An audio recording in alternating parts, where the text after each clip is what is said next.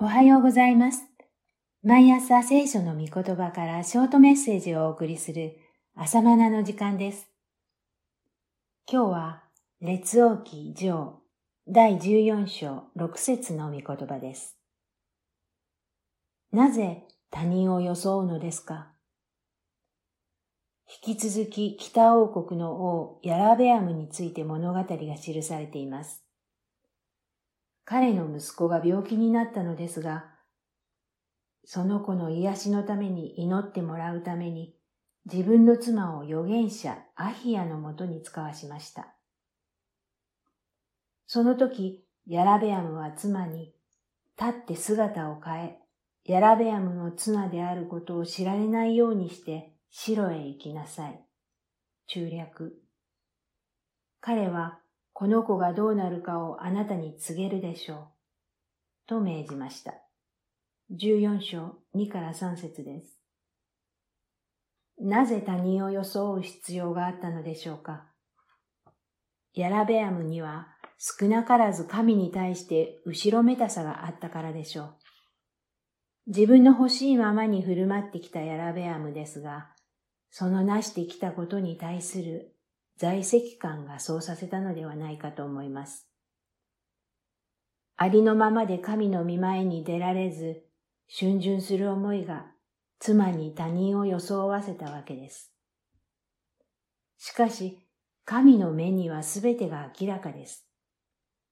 預言者アヒヤは年老いて目がかすんでいたものの、神の事前の啓示によって、訪ねてくる女がヤロベアムの妻であることを見抜いていました。そこで預言者アヒヤは、なぜ他人を装うのですかと語りかけたのです。注釈です。新海訳は、なぜ他の女のようなふりをしているのですか。新共同訳は、なぜそのように変装したのか。以上、注釈でした。私たちは罪を犯すと隠そうとします。これはアダムの時以来、罪人の性質です。アダムとイブが善悪の知識の木の実を食べて罪を犯すと、二人はイチジクの葉で身を隠しました。そして、神の来られる足音を聞くや、彼らは園の木の間に身を隠しました。さらに罪を問われると、アダムはイブのせいにし、イブは蛇のせいにして言い逃れようとしました。つまり、言い逃れという自己弁護や自己正義で自分を覆って罪を隠そうとします。このように、罪人は自分を隠して他人を装うのです。しかしそのような罪人に対して神はなぜ他人を装うのかと語りかけられます。あなたはいかがでしょうか。他人を装っていないでしょうか。装わずにありのままの姿で神の御前に出ているでしょうか。ある人々は神は存在するのか否かとか、人間は性善説か性悪説かなどといった宗教論を戦わせます。しかし、熱心に宗教論争をすることで神と出会えるわけではありません。自分は罪人であるという問題の確信に向き合わない限り、人は神と出会うことができません。また、あの人は愛がないとか、親が悪い、社会が悪い、などと自分以外の問題を指摘して批判する人もいます。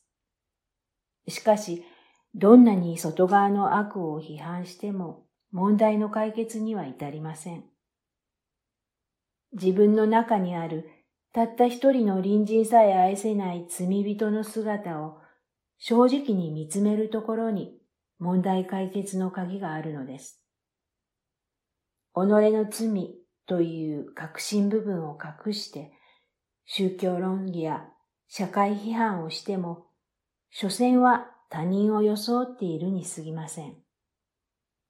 自分を装うことなく、罪人である自分の姿を認め、悔い改めをもってイエスの十字架の前に出るとき、私たちは恵みを得るのです。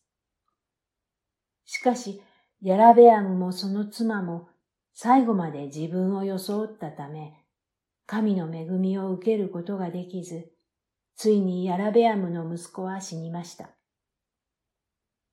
他人を装わずに、つまりありのままの姿で罪人としての自分を認めて神の御前に出よう。それが恵みを受ける道です。以上です。それではまた明日。